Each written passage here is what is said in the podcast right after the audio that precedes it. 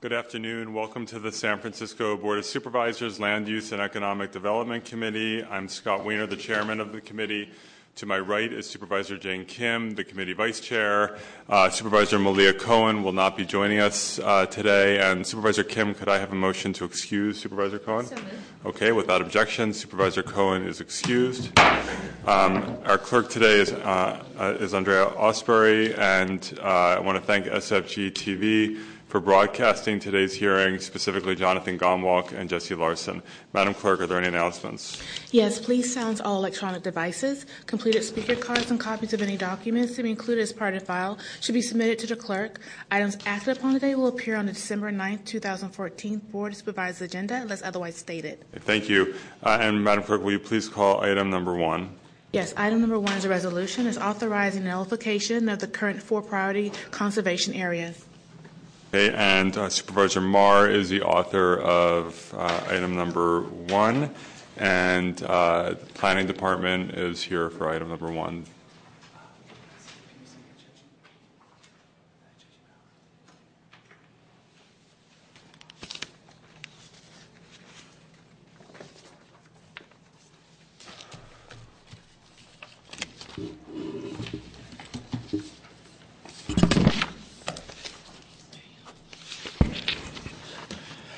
Good afternoon, Supervisors. Matt Dito, Planning Department staff.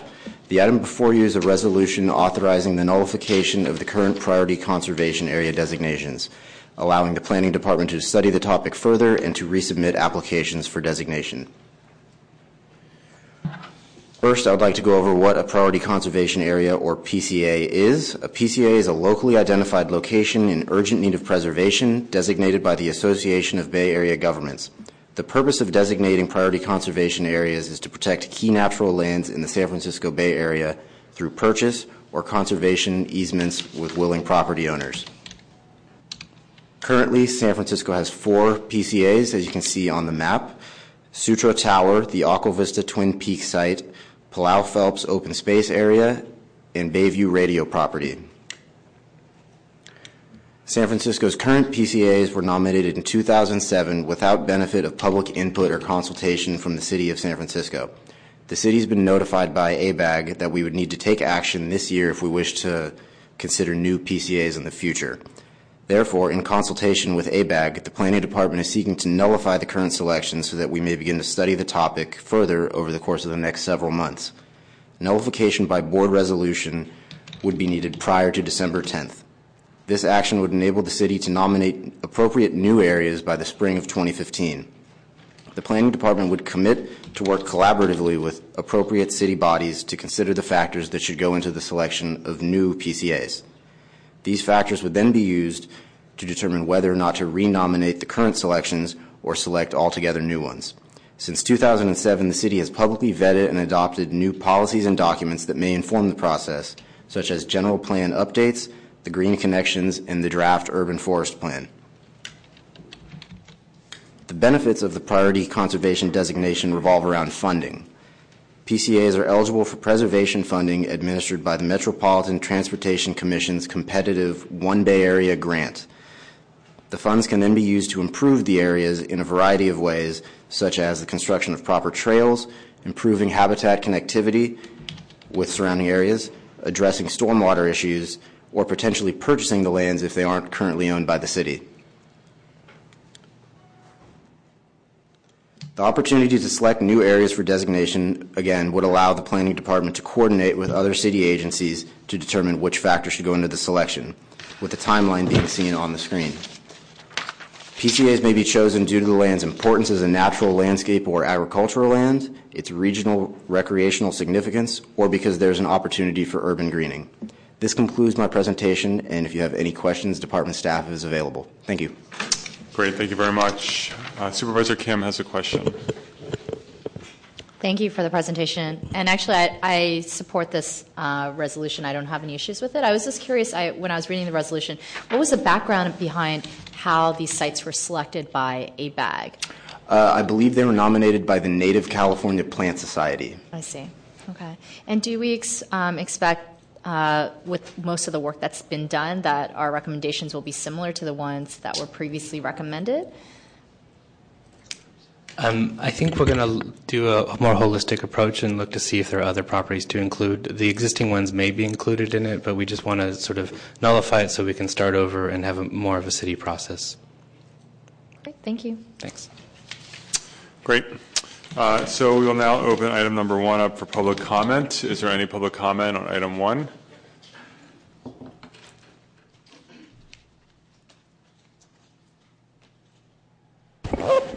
Good afternoon, Supervisors. Eric Brooks. Uh, I'm the uh, Sustainability Chair for the San Francisco Green Party. Just want to caution that it's very important when we move forward pieces of legislation like this that we are not telling Rec and Park and the Planning Department that they have got carte blanche to cut down large old trees en masse. With the climate crisis as bad as it is, we need to stop that policy. We can't just keep cutting down large trees like we used to, especially eucalyptus trees, which gather in uh, more rapidly and to a greater extent carbon dioxide more than any other tree. Uh, so, you know, I'm not saying which way to vote on this, but I'm saying as we move forward on this, we do not want to allow any more of this clear cutting of large trees in our park systems. Thanks. Is there any additional public comment on item one? Seeing none, public comment is closed. And Supervisor Kim, could I have a motion to forward item one to the full board with positive recommendation? So moved. And without objection, that will be the order. Madam Clerk, can you please call item number two? Item number two is a resolution approving the grant of an easement for installation of subsurface tiebacks and surface access for a project located at 923 Folsom Street. Okay, and we have the Department of Real Estate. Good afternoon, uh, Assistant Director of Real Estate Claudia Gorham. Um, this resolution authorizes the grant of an easement for installation of subsurface tiebacks and related surface access to 925 Folsom, which is where Fire Station Number One is located. Um, the adjacent property owner, TUP Folsom LLC, owns three parcels next to the fire station on which it desires to construct a new mixed use development which includes demolition and excavation of the existing improvements. Um, to prevent cave in of the soils around the perimeter of the construction pit during excavation, a shoring system is needed. It'll consist of soldier beams and a soil cement wall. Which will be built, and then the tiebacks will be drilled diagonally through the soil cement wall and anchored into the soils of the city's property. Um, TUP Folsom desires to acquire an easement to place these subsurface tiebacks and uh, related minor surface access on the city's property. A value of the easement is about $1,500. Um, we've also requested requested $5,100 for reimbursement of reasonable fees in connection with the preparation and uh, review of the easement agreement. Planning found the project to be in conformity with the general plan and found it consistent with the eight priority policies of Planning Code Section 101.1 um, as set forth in their September 24th letter, which is in the resolution packet. Great, thank you. Supervisor Kim. Thank you. Is the project sponsor here as well, or? I'm sorry? Is the project sponsor here as well, or just uh, real estate? Yes, the project sponsor's here. Okay, great. Actually, you know, I, I, I support this um, easement. Um, it's actually more that I just want to make some feedback and comments, and I'm sure that much of this has already been discussed in the negotiations with the city and the fire department. But I just want to make sure that in the construction of this residential site, that we're definitely thinking about sound. Um, and being right next to the busiest fire station, I think, in the country. Um, we want to make sure that if we have residents moving in there, that we're already thinking in advance on how to um, deal with the, the sirens and the noise because the last thing you want to do is place new families, seniors, residents there, and they move in, and the first thing they do is email our office, the fire department, complaining about how incredibly noisy is, is to live there. So it's more feedback on, on the project in and of itself. And so I, I would love to have that conversation with you as this project moves forward, but I do support the easement, and thank you for your work on it. Okay, um, we will now open item number two up for public comment. Is there any public comment on item two? Seeing none, public comment is closed. And uh, Supervisor Kim, could I have a motion to forward item two to the full board with positive recommendation? So moved. Okay, and without objection, that will be the order. Madam Clerk, can you please call item number three? Item number three is an ordinance amending the administrative code requirement for the city to provide electric power to departments and new developments. I thank you. Uh, and uh, I'm the author of item number three, and I also want to thank my co-author, Supervisor Breed, Uh, and I also want to thank both the Sierra Club and the League Conservation voters for supporting this legislation. This legislation provides the San Francisco Public Utilities Commission, the power enterprise, with the first right of refusal to provide clean hydroelectric Hetch Hetchy power to new private and public projects in San Francisco. Legislation uh, provides the PUC with the authority to be the power provider uh, to projects when it makes economic and environmental sense to do so.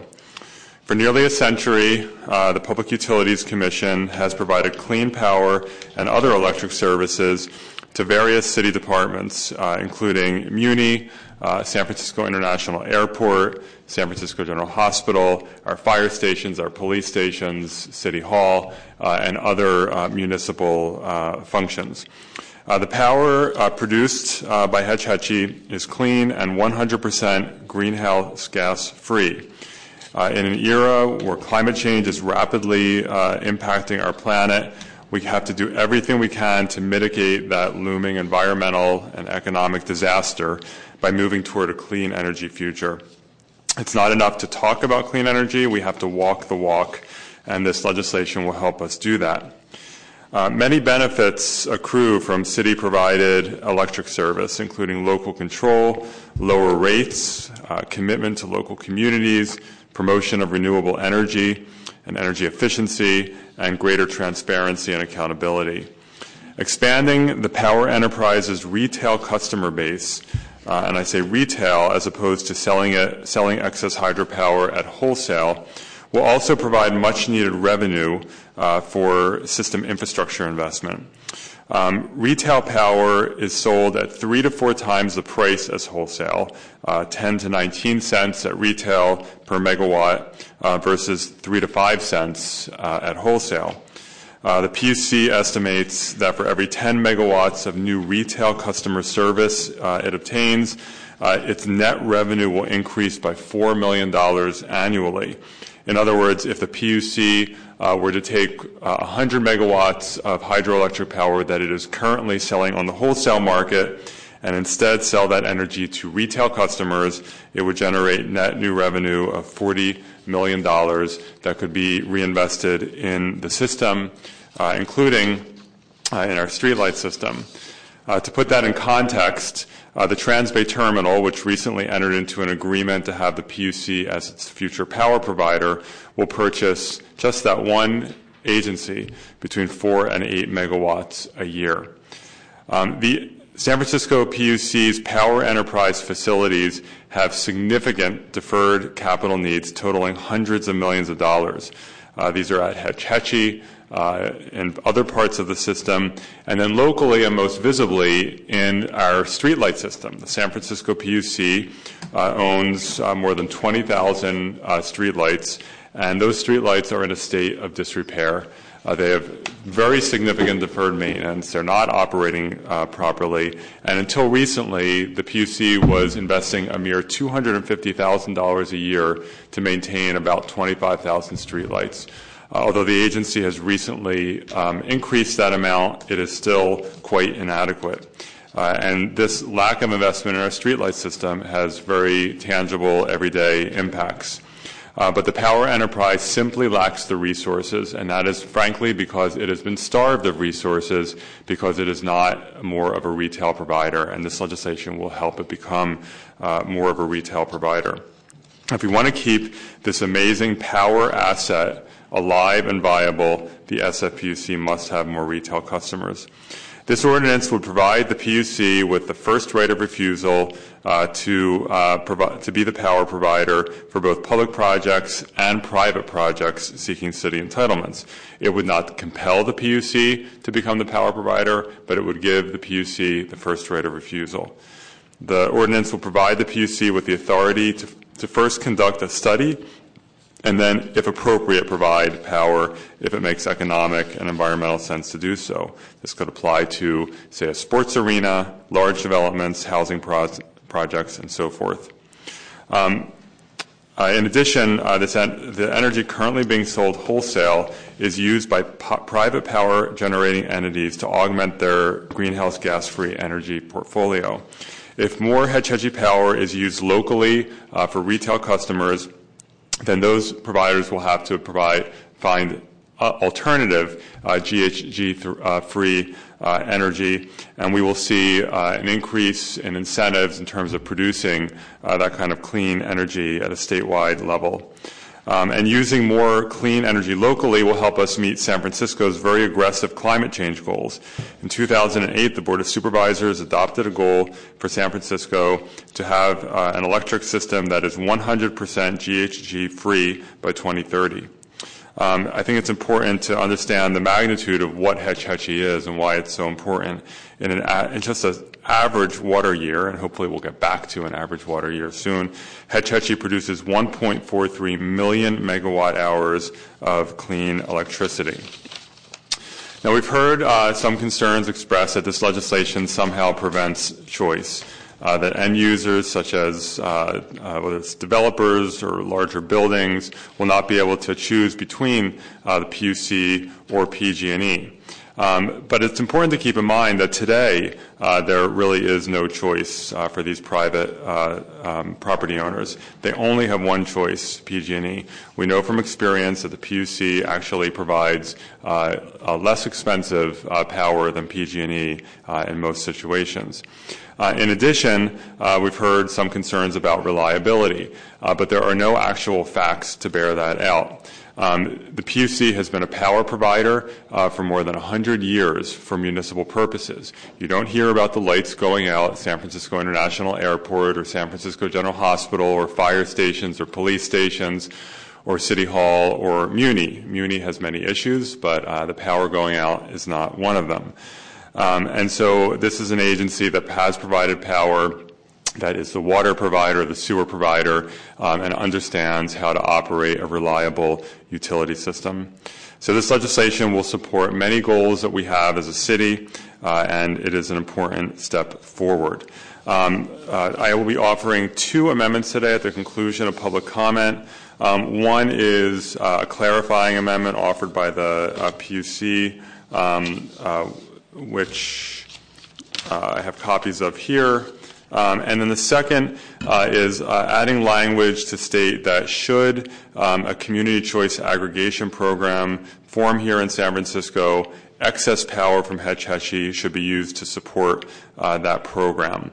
And so, again, we are not able to dictate to the PUC under the charter how they are to use and distribute and sell their power. The charter prohibits us from micromanaging that, prohibits us from stating that um, that any given uh, customer uh, receive preference or preferential treatment.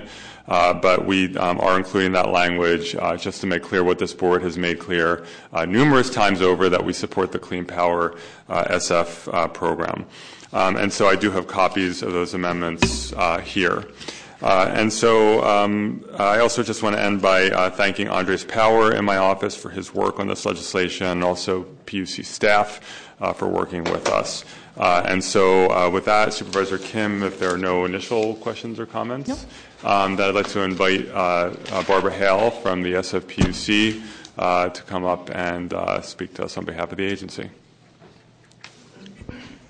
Thank you, Supervisors. Barbara Hale, Assistant General Manager for Power at the San Francisco Public Utilities Commission. I'm going to elaborate a little bit on the opening remarks, if I may, Supervisor Wiener, that, that you made. Um, the SFPUC and the Power Enterprise in particular is the provider of electric services to the city and county facilities and their tenants. Hunters Point Shipyard, Phase 1, and uh, Treasure Island. We're the, we're the little power provider here. We serve about 150 megawatts of load in San Francisco and outside of San Francisco. So inside of San Francisco, those customers are, for example, our wastewater treatment facilities, Muni Railway, uh, City Hall, this building, Ferry Building, police and fire stations, uh, public schools, the General Hospital, outside of San Francisco, uh, we serve facilities uh, like much of our water facilities, uh, some in Millbrae and the, the, San Francisco airport, both in San Mateo County, water facilities in Alameda County, and the towns of Sunol and in Tuolumne County, for example. We provide bundled utilities electric service just like PG&E does, and uh, fund and implement energy efficiency projects like improved lighting and heating and ventilation facilities in uh, city in our customer uh, facilities and distributed energy projects like rooftop solar on Alvarado School or on Chinatown uh, Public Health Center, on the Moscone Convention Center. We're building solar on the roof of this building right now. Our electricity is 100% greenhouse gas free, and our rates are less than or equal to the rates PG&E charges the same classes of customers.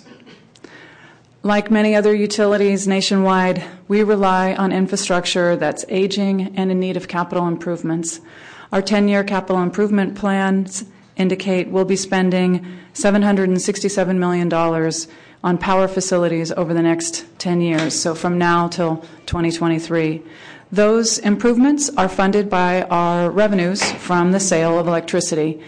Uh, on an annual basis, we um, bring in about $115 million each year from electricity sales. About 85% of those revenues come from retail customers, about 15% of those revenues come from wholesale customers. So, as you indicated, Supervisor Wiener, we do have available power to sell to additional retail customers. For about every 10 megawatts uh, that we sell to retail customers, we can avoid about a penny per kilowatt hour increase in general fund customer rates. So that's one of the benefits we bring to the city is uh, low rates for our general fund departments. Currently, we work with prospective customers to determine if including them in our customer base makes financial sense to us. Uh, we, for example, recently sat down with Transbay Transit Center, as you mentioned, Supervisor, they're our, most recent new customer. Uh, we sat down together with them, we ran the numbers, and found it mutually agreeable for both of us, uh, the PUC and the Transit Center Authority, to develop our customer utility relationship. Uh, this effort mimics the assessment of feasibility that's described in the proposed legislation in sections in section 99.2. In Section 99.3, the legislation um, identifies the PUC as the electricity provider to all city departments and tenants and to all tenants on city property. Um, that's, a practice that is currently um, performed by us, admittedly unevenly, and we find uh, this uh, uh, addition to the administrative code helpful. Directing city departments to coordinate with the PUC on electric infrastructure needs should also help us plan more efficiently to serve the department's needs with affordability and reliability on the forefront. We really see this legislation as one of the tools in our toolbox to help us achieve our uh, ongoing efforts to improve our, our Hetch Hetchy system, provide the types of services we've provi- been providing to San Franciscans for decades, and uh, look forward to any comments or, or questions you may have of me. Thank you. Thank you very much, Ms. Okay, um, so at this point, um, I saw that some, uh, Mr. Johnston from Supervisor Breed's office was here. Mr. True, could you see if Mr. Johnston, uh. So as I mentioned, uh, Supervisor Breed is my co-author uh, of legislation, so Conor Johnston from her office is here. Thank you, Chair Wiener, and let me start by thanking you for leading on this issue. I'll be very brief here. This is a very common sense legislation to reaffirm the board and the city's commitment to expanding greenhouse gas-free power and leveraging the amazing resource that we have with the Hetch Hetchy system. So thank you again, Chair Wiener and Supervisor Kim. We would ask for your support too. Uh, thank you very much. Okay, uh, at this point, we will open up item number three to public comment. Uh, do we have any public comment cards? Okay, I will call the cards I have. John Rizzo from the Sierra Club, Ken Cleveland from BOMA, Dee Dee Workman from the Chamber of Commerce, Deep Jhawar from the um, League Conservation Voters, Bruce Wolf from HANC, and Eric Brooks from the Green Party. Thank you, Supervisor. Uh, this is John Rizzo uh, with the Sierra Club. Uh, we are in favor of this legislation, and we thank you for putting it forward. Um, I, think you mentioned really the reasons in your statement as, to why we supported reduction of greenhouse gases and and more um, funding for the Public Utilities Commission's Energy Department. Um, I can't really comment on the amendments because we haven't really looked at them, but we did. They do seem to be in line of what we had. We had also asked for. Um, uh, the ability of uh, Clean Power SF, should it ever come to be, to uh, to buy power from that. So, um, thank you again, and we hope the supervisors approve it. Thank you, Mr. Rizzo. Mr. Cleveland. Good afternoon, supervisors. As you know, I represent the Building Owners and Managers Association, private property owners and private developers. We understand why you are putting forth this legislation, and, there are a lot of good reasons for doing so, but we have some serious heartburn with the mandate. And specifically, you know, we've talked about mutual consent. We worked with uh, SFPUC, the Chamber of Commerce, BOMA, and the SFPUC staff sat down and worked out some language, uh, which unfortunately you did not accept, which said that these agreements would be by mutual consent. And so I don't understand if the city bids out a lot of its services, why don't you allow PG&E and the SFPUC to bid for the contract, if you will, to supply power to these new developments? I don't understand, we don't understand why you feel it's necessary for the city to simply mandate that you will take power from the city if we want, if we find this uh, economically to our advantage to do so. So we have some serious problems with this legislation, Supervisor. And uh, we also have problems with the fact that if you're going to go into a, building that's, say, 100,000 square feet, and we have a city tenant that's 10,001 square feet, that that also allows the SFPUC to do an analysis, and if they think it's economic, they can take over that whole building and supply power to that building. We have real problems with that. Uh, we think, like Barbara Hale mentioned, by mutual consent, by mutual agreement, and we don't understand why the city feels it has, to take take over this uh, this uh, the situation by mandate, if you will, and mandate that a private developer and a private building owner must take Hetch Hetchy power. We object. Thank you, Ms. Workman.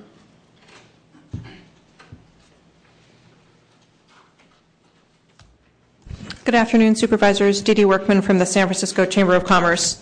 We appreciate the opportunity we were given uh, to meet with the SFPUC staff to discuss the intent of the legislation and the proposed amendments. However, we continue to have concerns over the legislation as it's currently drafted. The Chamber is on record supporting customer choice of electric service providers. However, we oppose laws and policies that compel residents and businesses to receive power only from a municipal source. We recognize that the Raker Act gives the city the right and perhaps obligation to provide electricity to city departments.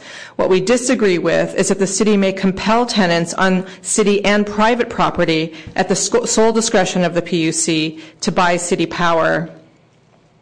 We believe that utility customers Uh, whether a tenant on city or private property must be given the right to opt in or out of public power using a lease to dictate who to buy electricity from, especially when there is no guarantee that price, service, and reliability will be competitive, is wrong. We continue to urge the PUC to work collaboratively with the private sector on a mutual agreement to enable a power plan that serves both the PUC and the private sector to move forward. Thank you. Thank you, Ms. Workman. Uh, Mr. Jhawar.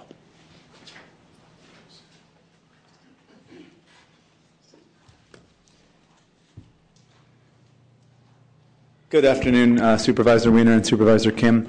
Uh, my name is Amandeep Jhawar. I'm president of the San Francisco League of Conservation Voters. I'd like to thank you and Supervisor Breed's office for for moving this legislation forward. Um, we at the League of Conservation Voters are very excited about this. Uh, with all due respect to the speakers before us, before me, um, while this seems like a choice of well, if private ownership can choose whatever private power source they would like.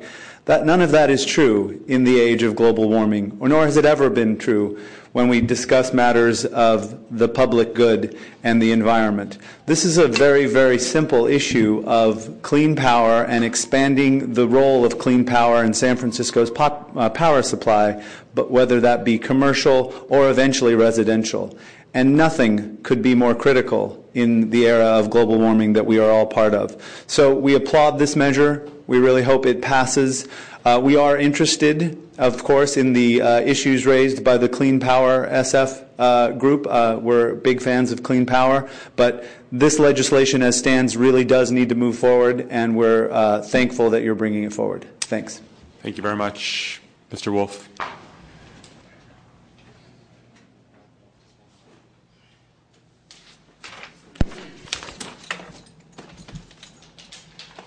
Thank you, Supervisors. Uh, Bruce Wolf, Haight-Ashbury Neighborhood Council. Uh, I stand in support with uh, previous speakers who also support this legislation, and thank you for introducing it. We think it's uh, very good and especially needed at this time. Uh, with uh, one of the amendments regarding Clean Power SF, we know it's not implemented yet. We hopefully soon next year it will be implemented.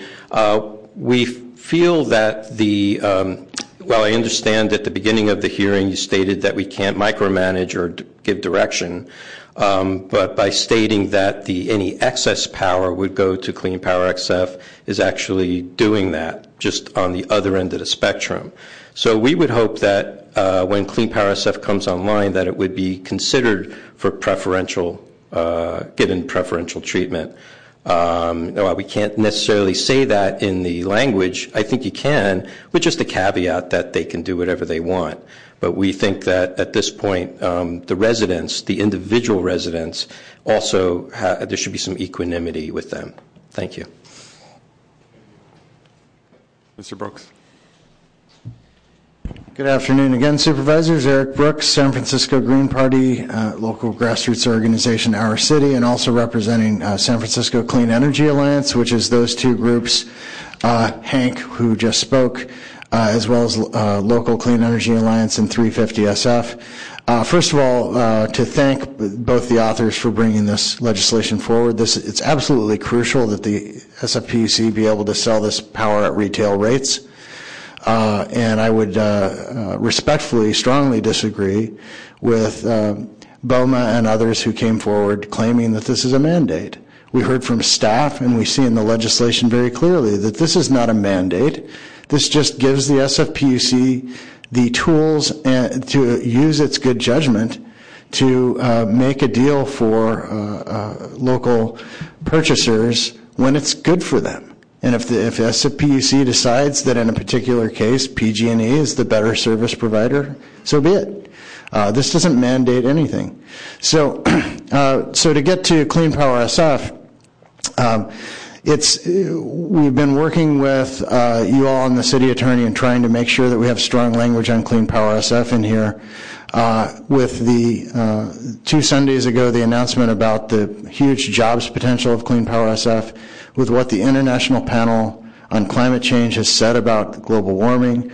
We've got to make sure that this board continues to give very the strongest possible voice to Clean Power SF when it speaks to SFPUC.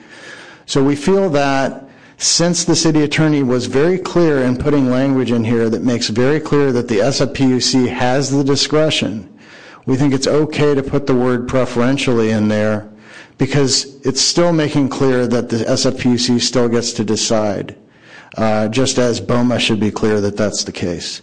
So we would like you to put that word. Thank you very much. Is there any additional public comment on item number three? Seeing none, public comment is closed. Supervisor Kim. Um, thank you. I'm happy to make the motion to move this forward um, with positive recommendation and as a committee report. Um, I actually would like to add my name as a sponsor.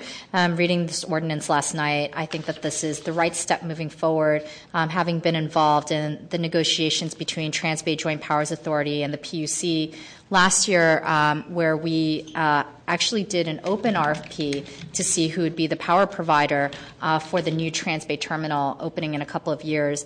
Um, the PUC did submit um, the best bid. Um, we were able to negotiate um, something um, that I think will be highly beneficial um, both to the PUC and to the terminal and for the city at large. And I also represent Treasure Island, where currently PUC does provide um, power to our private residents, and I know it's one of the few neighborhoods where they do so. And I, I think it's important that we have this flexibility and choice.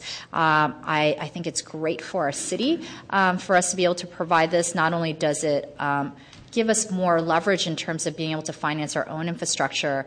Um, but I think it's important for our residents and our employers to be able to have um, that type of competition um, available to them. You know, speaking on clean choice aggregation, you know, I think it's been made clear by this board that this is a program that we very strongly support um, and we'd like to see move forward. Um, it's something that voters have said over and over again that they'd like to see as an option, um, even if it's something that they have to pay for because it's the right thing to do um, for our environment and our carbon footprint. Um, but I do want to thank the authors for putting this legislation forward. I'm happy to support more of these types of partnerships and would love to add my name as a co-author. Great. Thank you, Supervisor Kim. Um, so the amendments that I've distributed, the two amendments, uh, Oh, can we take those without objection? Okay, without objection, the amendments are adopted. Um, uh, so I want to first of all thank everyone uh, on all sides who came out uh, today, and uh, thank Supervisor Breed again, also Supervisor Kim for co-authoring the legislation. Um, you know, this is. Uh, I, I think sometimes people look at legislation like this and think it's going to change everything overnight, and of course, that's not how things work. What this will do is it will give the PUC the tool that it has needed for many, many years to try to increase the number of retail customers it serves so that it can generate more crucial revenue to meet its infrastructure needs. And it is in everyone's interest for the PUC to be able to meet those infrastructure needs, whether it's the up system uh, needs or going all the way down to our streetlight system. That benefits all San Franciscans. Um, I want to um, just address, and I have great respect for both BOMA and for the Chamber of Commerce, and early on sat down uh, with BOMA and then encouraged BOMA to meet with the PUC, which I know happened, to discuss what the PUC's uh, uh, plans and expectations are. And the PUC has been very clear that they don't, it's not in the PUC's interest to, uh, to take on small projects, that they're interested in the larger uh, projects. It makes more sense economically for the agency. And the agency has also uh, committed that it's going to work collaboratively with the community of customers. Uh, and it's not going to be just a, dictatorial uh, kind of uh, situation. And we know that the PUC has a long history of working collaboratively. But just to be very, very clear, um, uh, we do not have a history of consumer choice uh, in San Francisco when it comes to electricity. Um, so to suggest that it is in any way new uh, for people not to be able to automatically have a choice uh, in electric providers, that, that's not new. We have had a history of a, monopoly in San Francisco with PG&E on electricity. There are advantages and disadvantages uh, to utility uh, monopolies, and it is what it is. Um, but uh, you know, it's not some sort of new thing to say that the PUC will be the power provider and there will be one particular power provider. And if we want to have a greater conversation with the business community and, and others about choice in electric, providers in San Francisco, that is a conversation uh, we can have. But I don't think you can have that conversation with respect to the PUC. That whenever the PUC might be the provider, you have to have customer choice, but you don't get to have customer choice in other scenarios. And in fact, Clean Power SF would provide customer choice because people could either stick with Clean Power SF or opt out and stay with PG&E. And there was a lot of rancor and a lot of uh, uh, opposition to the Clean Power SF program, uh, despite so many years of work and support from this board and from the mayor's office and from the PUC. And so, again, if we want to talk about customer choice, that is a larger conversation that is a worthwhile one to happen, to have when it comes to our electric providers. Um, but right now, what we're trying to do is to make sure that the San Francisco Public Utility Commission Power Enterprise has the retail customer base that it needs uh, to uh, be viable, so that the power enterprise itself is viable, that our streetlight system is viable, that the infrastructure uh, is viable. And, and, I also know, and I, and I, I want to really respect that there, I can understand uh, when you're talking about switching or potentially going with a power provider that people are not used to going with. Um, that there are questions and concerns, and it's you know we all want the the lights to go on when you turn uh, the lights on. Um, but but the PUC, it, it's not like this is an unknown quantity. As I said at the beginning, this is an agency, the Power Enterprise, that has been providing electricity to customers for more than 100 years. Uh, and when you look at, like I said at the beginning, at SFO or San Francisco General, or our fire stations, our police stations, or the Port of San Francisco, um, the power it works just as well uh, as PG&E, the Transbay Terminal. There is no way, as Supervisor Kim will attest, that the TJPA uh, would have uh, selected uh, the PUC as its power provider if it was not a thousand percent confident that that power was going to be completely reliable. Um, so I understand the, apprehension and the nervousness. I, totally get that, but I think that it'll be borne out that that um, not uh, how things are going to unfold, and we know that from 100 years of experience. Um, so uh, again, I want to thank everyone who came out uh, today. Uh, and Supervisor Kim has made a motion to forward item three as amended to the full board with positive recommendation and as a committee report. And we will take that motion without objection. Thank you. Madam Clerk, can you please call item number four? Item number four is a hearing requesting the Municipal Transportation Agency to report on the state of existing light rail vehicle fleet. Scott, I'm just going to get hot water. Okay. Um, we will. We'll, uh, we're going to take a, a two-minute uh, recess. Um, what? Oh, yes, just just for a minute. We're in a very very brief recess.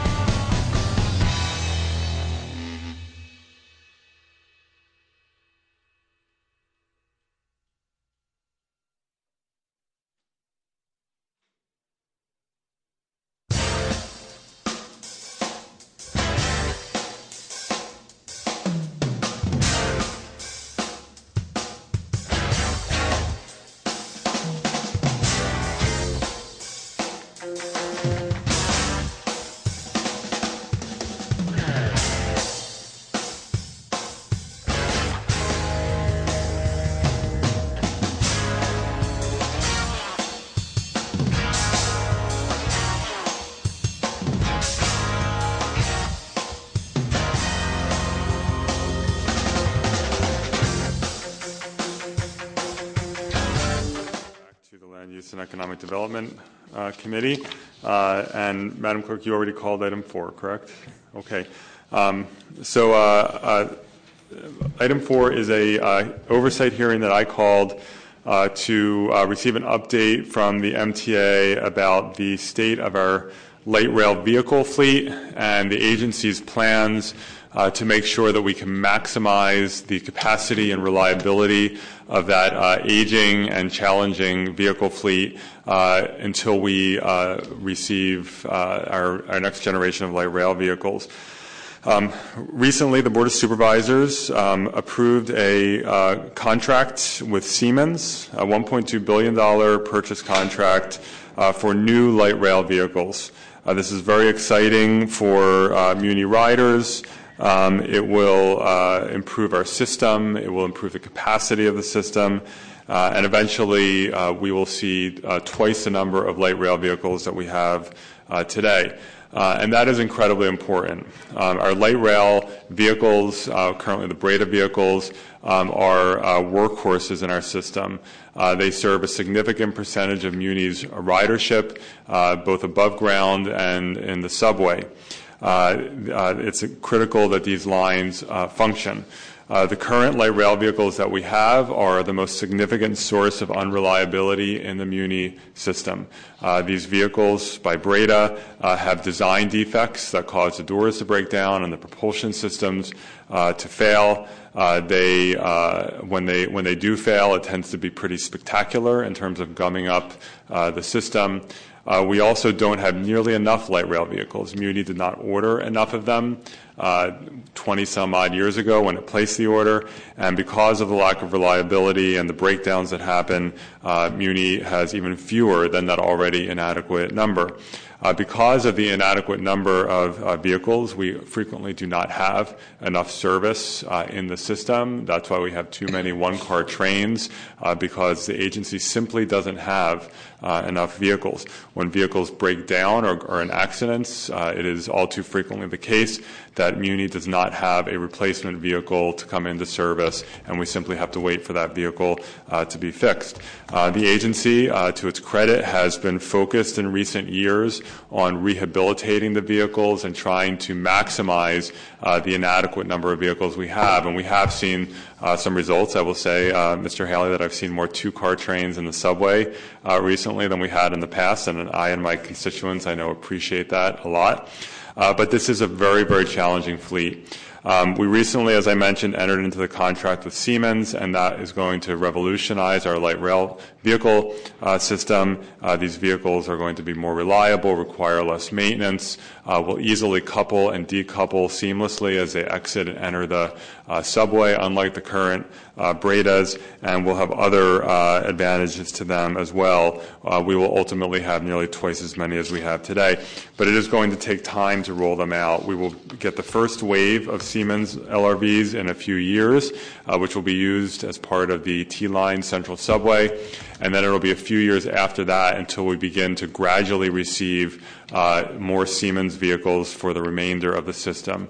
Uh, and so for the next few years, we're going to be operating exclusively uh, with uh, our inadequate uh, Breda fleet. For a few years after that, um, the, uh, the non-T line uh, portions of the system will continue to operate exclusively with Breda vehicles, and then there will be a gradual transition after that. And so we need to make the most of the light rail vehicles that we currently have, need to make sure that they are bridging the gap, and that as we grow as a city, uh, that our light rail system is going to be able to grow in capacity and to be reliable uh, for the needs of our riders. Um, and so uh, I would like to invite up uh, John Haley, Director of Operations for Muni, to provide us with an update and with Muni's plan to uh, uh, get us in, in one piece uh, to the Siemens vehicles. Mr. Haley. Thank you, Supervisor Wiener, Supervisor Kim. Um, it's a pleasure to be here um, again to have the opportunity to talk about um, what's going on and what we're doing um, in real time, meaning right now, to improve the system. I think we're at a pivotal or transition moment because um, part of what you referred to um, over the last uh, couple of years, we've made um, a lot with your help and support, have made a lot of improvements in the service and the core product. And I would ask, as by way of introduction, if you can imagine a little bit what the service would be like if, number one, we put all the scheduled service on the street. Number two, as you referred to, if the uh, performance of the fleet, if we didn't have, say, 190 service incidents uh, a week that delayed rail service, um, I would ask you to imagine if we did a better job uh, when we do have delays, which we invariably will have, with communicating that to our riders and to the public in general. And finally, just um, also, I would ask you to imagine that um, we're taking um, care and bringing the state of the infrastructure, the track, the signals, and support into a condition where you have a quiet ride, you have less vibration, uh, and have a more comfortable ride than what we do right now.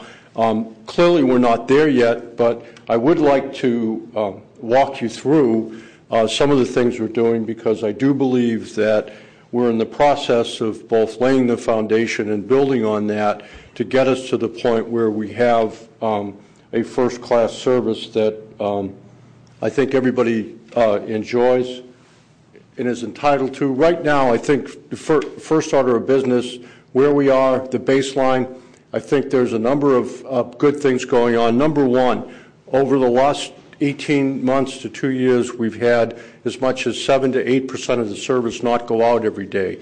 We've made significant progress with uh, training of operators.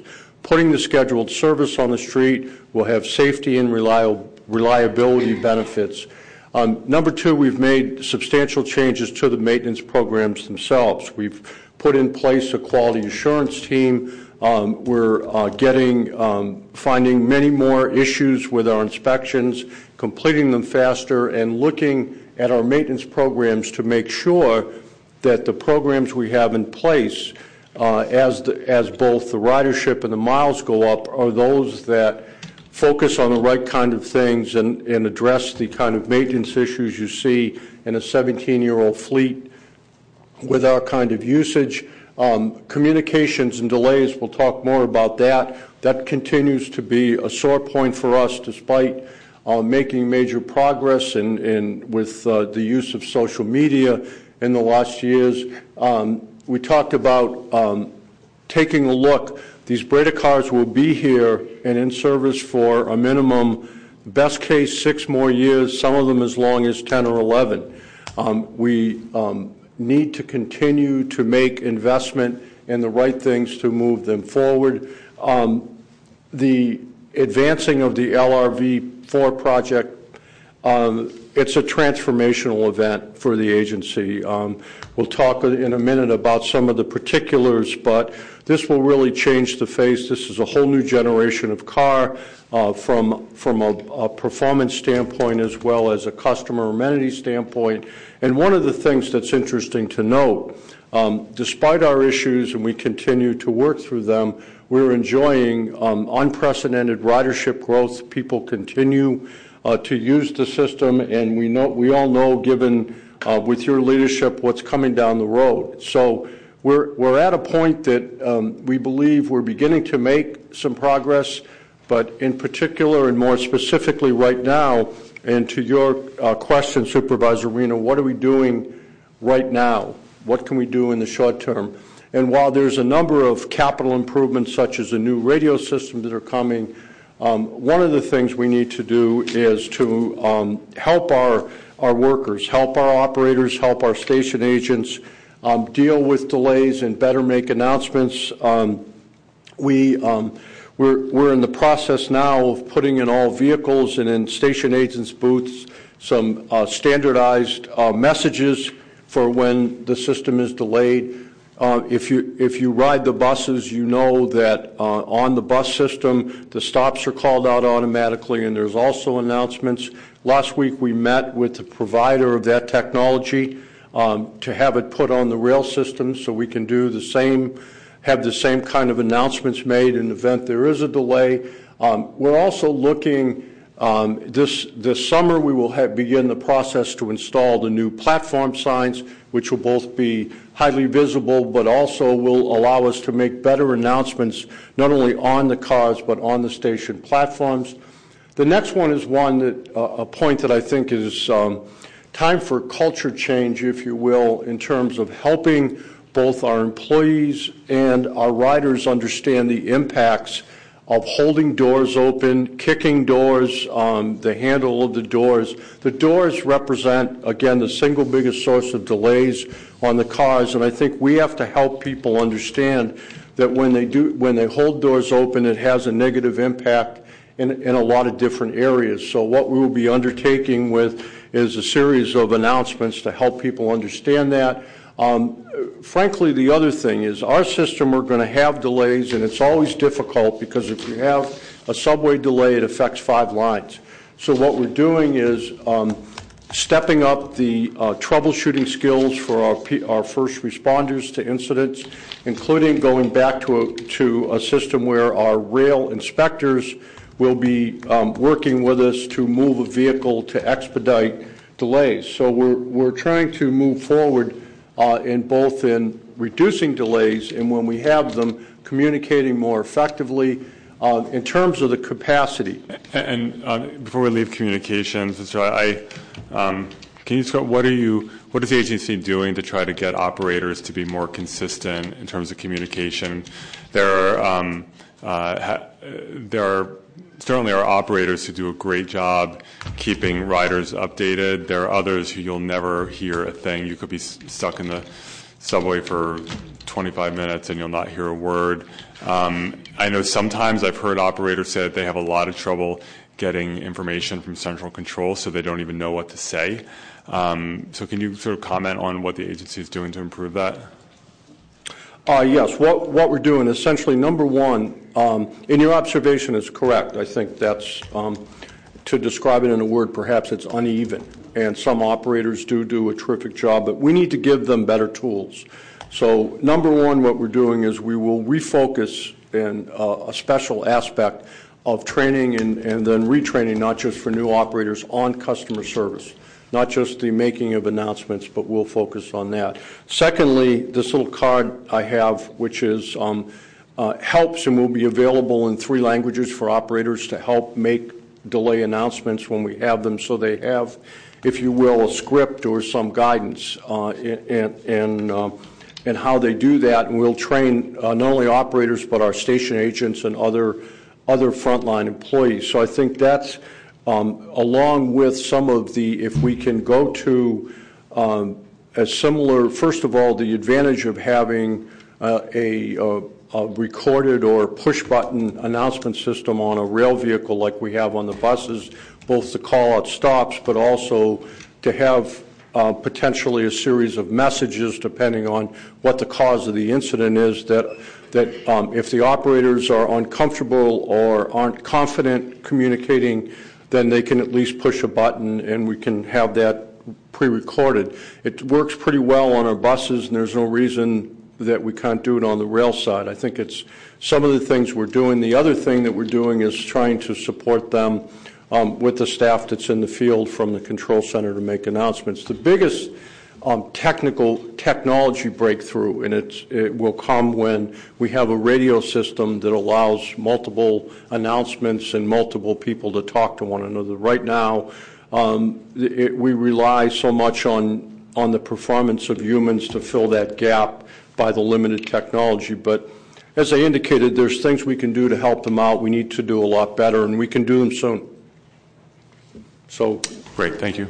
Okay, so with that, um, we then um, talked about um, the service and capacity, and this becomes important. And I, thank, uh, tip my hat to all of you, both uh, as policymakers and as regular riders of the system, to suggest something that, frankly, I'm not sure we would have looked into. And I think it makes a lot of sense, and we're pleased with what we've seen so far and that is we know, uh, as you pointed out, that we don't have enough cars um, to serve everybody that we'd like to right now. Um, it just, uh, again, uh, for a lot of different reasons, the need to rehabilitate them, the need to do regular maintenance, and the fact we're starting with, less than we really should have.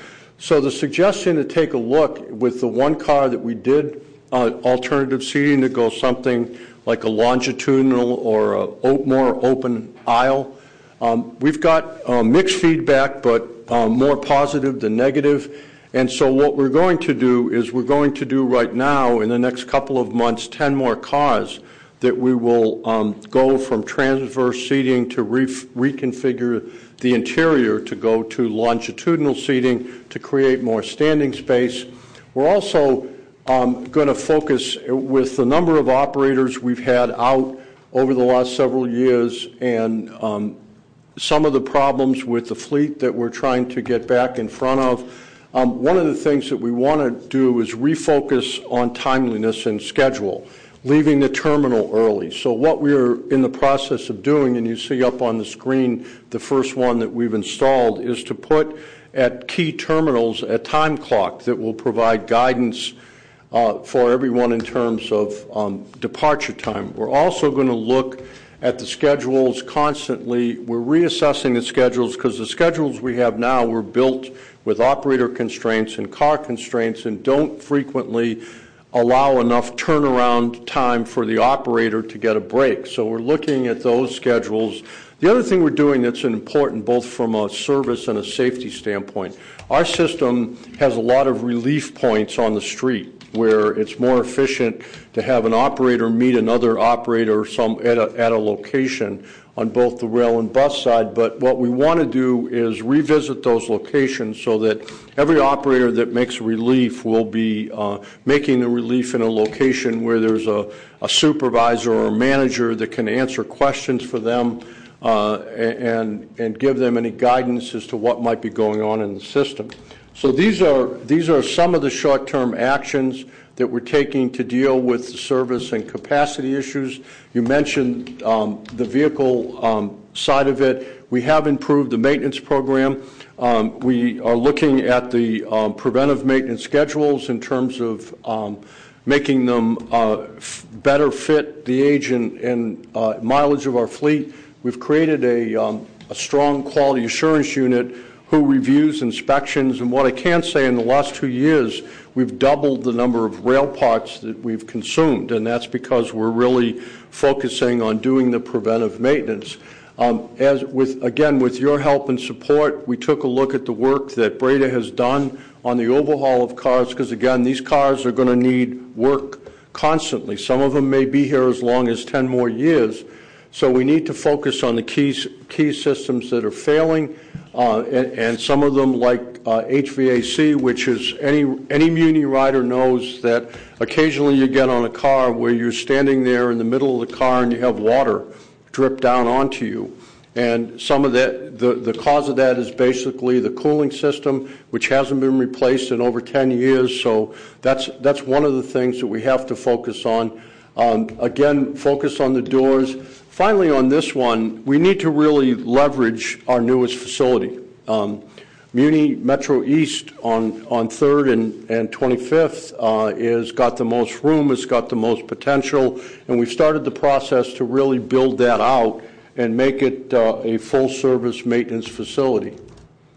Uh, some of what's happened, uh, this is not a reason to um, stop and applaud, but this is a good trend tr- typical uh, mean distance between failure. It's a good trend in that um, you're starting off very low, you're moving in the right direction. It's modest, but it's consistent, and we we should begin to we should continue that and, get even better by focusing our maintenance programs on things like doors and steps and propulsion, which represent the majority of delays. Um, uh, again, we uh, cannot get the new cars here soon enough, but we still have almost two years. The public uh, is obviously very excited. Um, they realize the potential for the cars. We had on our outreach process um, to ask for input on um, three factors, most importantly, the um, interior configuration. We got over 9,000 responses. Um, we met last week in the preliminary design review with uh, the technical folks from Siemens. We'll have the design of the car done uh, by the end of the year. Um, some of the key systems integration issues have been identified and we'll work through them. And we want to move forward and, make sure that we stay on schedule to have the first car coming in December of 2016. And really, in terms of um, transformation and what it means, not just new, uh, new is sometimes not better. In this case, it's spectacularly better. First, from the standpoint, you may recall the way we set the procurement up. Um, we looked forward, uh, 260 cars, long-term contract. Um, great communications from the signage, from the announcement standpoint, but most importantly, uh, from a performance level, you see the, current LRVs versus the proposed Siemens, they're just um, whole new generation, whole new um, uh, way of doing business, um, great uh, maintenance practices, great savings for the maintenance, reduced time not only of delays but of doing maintenance because of the, location of the components and the modularity of the newer cars versus the older ones. So we're excited. We feel that they will, they will really help us meet um, the needs of the future and really begin the process to make us uh, what, what we believe will be the premier uh, light rail system in the U.S. So with that, I thank you for your time and happy to answer any questions. Great, thank you very much. Um, so, uh, you know, we clearly have a, a, a, path in terms of the new vehicles that are arriving. Uh, and I know that the agency is um, doing more and more to try to keep these vehicles in shape, keep a higher percentage of them in operation, to inc- increase their capacity and reliability. And, and again, we do we have seen results, and sometimes the results are a little up and down. I know earlier in the year it was doing well, then it was not doing well for a while because there were some accidents, and so vehicles went out of service, and, now more vehicles have been coming in, so we're seeing more multi-car trains. Um, so I guess the um, the question is how um, this all sounds really good, but how can we uh, avoid slipping? Uh, obviously, there's only so much control that the agency has over accidents. You train the operators to drive safely, but even with the, best driving in the world, there, are going to be accidents. There are going to sometimes be mechanical problems.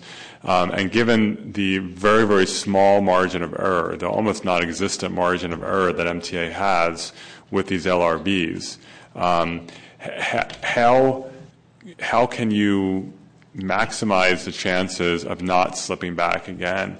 And also in the context of growing ridership, we know that Muni, like BART, like Caltrain, like AC Transit, like VTA, is is growing its ridership because our population is growing, more people want to ride uh, transit, and so in two or three years from now, there's going to be more people trying to get on these trains than there are now. Uh, and without before the Siemens arrive, you can't expand the number of vehicles. So how how how should we be thinking about that? Uh, a couple of things. I think on the um, on the vehicle side, how do you keep the car count up and the reliability up?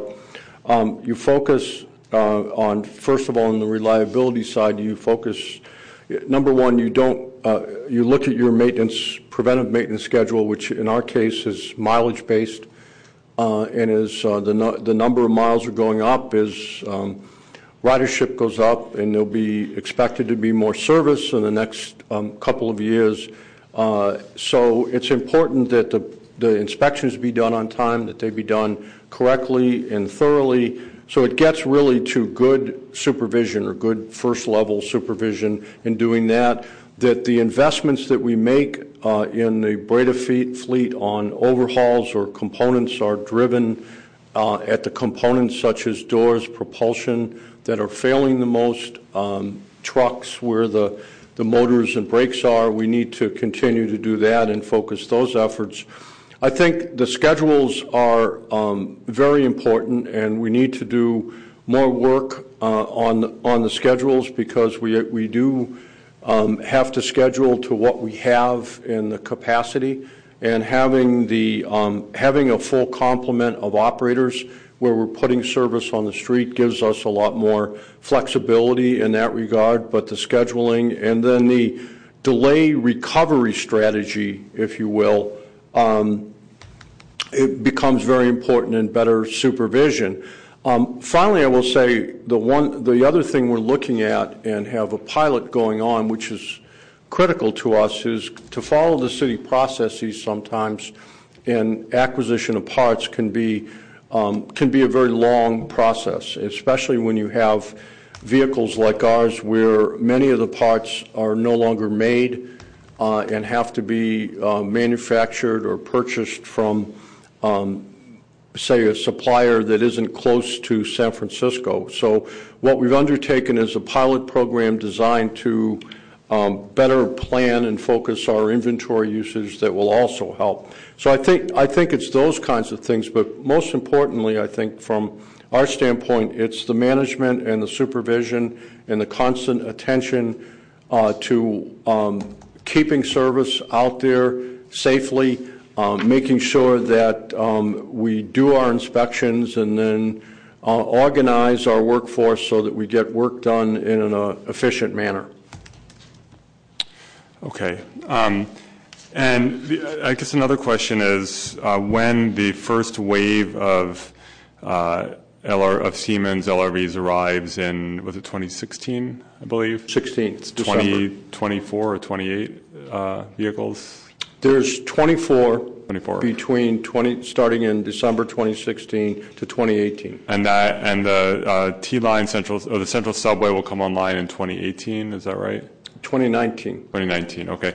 And so those vehicles, when they arrive, will they be they will be they'll be dedicated to the central subway, or they're going to be in, No, they'll be, um, we, we don't do that in, with our rail cars. We operate the system because all of the lines go through the subway. So they will be, um, by the time the central subway opens, the car, we will have broken the cars in, if you will. There will be uh, substantial uh, mileage on them uh, by then. So they, will- they could be on any line in the system. Okay, because we had, I think at one point, uh, we had been told that the first wave would be for the central subway, um, but it sounds like that's not the case.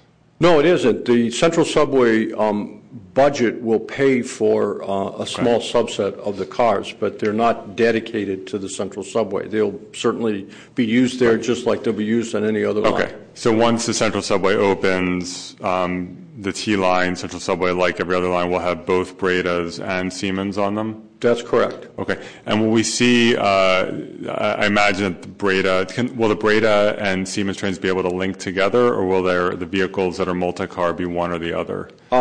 They can uh, mechanically couple, so if you have, um, they don't, when, as opposed to, say, train lining, which means if it's a two-car train, um, you see all the power systems, the lights, the announcement through the two cars. So um, Siemens and Bredas will not be able to do that, but if a, um, if you're, if, say, a Breda were to break down and a Siemens were coming up, they have the ability to mechanically couple to tow or push.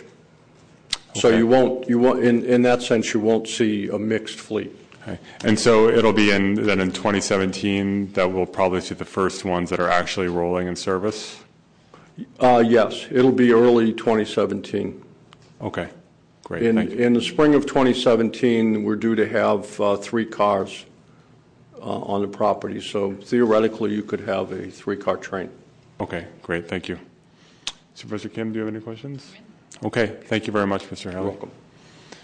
Okay, is there any public comment on item number four? Seeing none, public comment is closed. Okay, uh, so Mr. Haley, I want to thank you and uh, to the agency. I know this is a very challenging uh, aspect of the system, but it's uh, incredibly important and uh, just need to do everything we can to maximize the capacity of these vehicles uh, until the Siemens begin to arrive and ultimately replace the Bredas. Uh, so uh, with that, um, could we then uh, continue, uh, uh, or actually, why don't we have a motion to file item number four? And without objection, uh, we will file item number four. Madam Clerk, can you please call item five? Item number five is an ordinance amending the planning code to allow height exemptions for hospitals.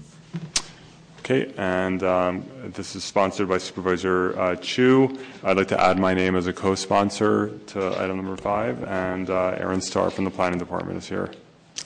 Uh, Thank you, Supervisor Supervisor Wiener. Good afternoon, Supervisors. Aaron Starr, Manager of Legislative Affairs for the Planning Department.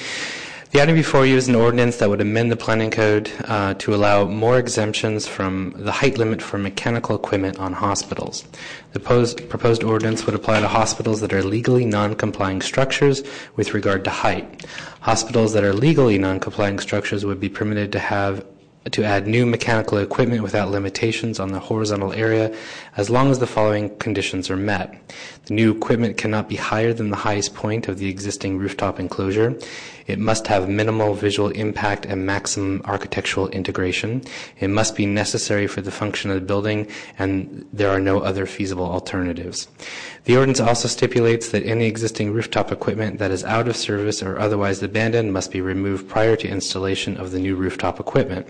The proposed amendment was requested by St. Francis Memorial Hospital so that their burn center, which is one of the few critical care burn centers in the Bay Area, could upgrade its treatment facilities and comply with state state regulations as well as medical best practices. Uh, the department thanks Supervisor uh, Chu's for taking up the sponsorship of this important um, commission-initiated ordinance. Uh, this ordinance was heard by the Planning Commission on November 13th and was adopted by unanimous vote. And that concludes my remarks. I'm here for questions. Thanks. Okay, thank you, Mr. Starr. Uh, any questions, Supervisor? Okay. Uh, is there any public comment on item five? Seeing none, public comment is closed. And could I have a motion to forward item five to the full board as a committee report with positive recommendation? So move. Okay, and without objection, that will be the order. Madam Clerk, is there any additional business before the committee? There's no further business. Then we are adjourned. Thank you.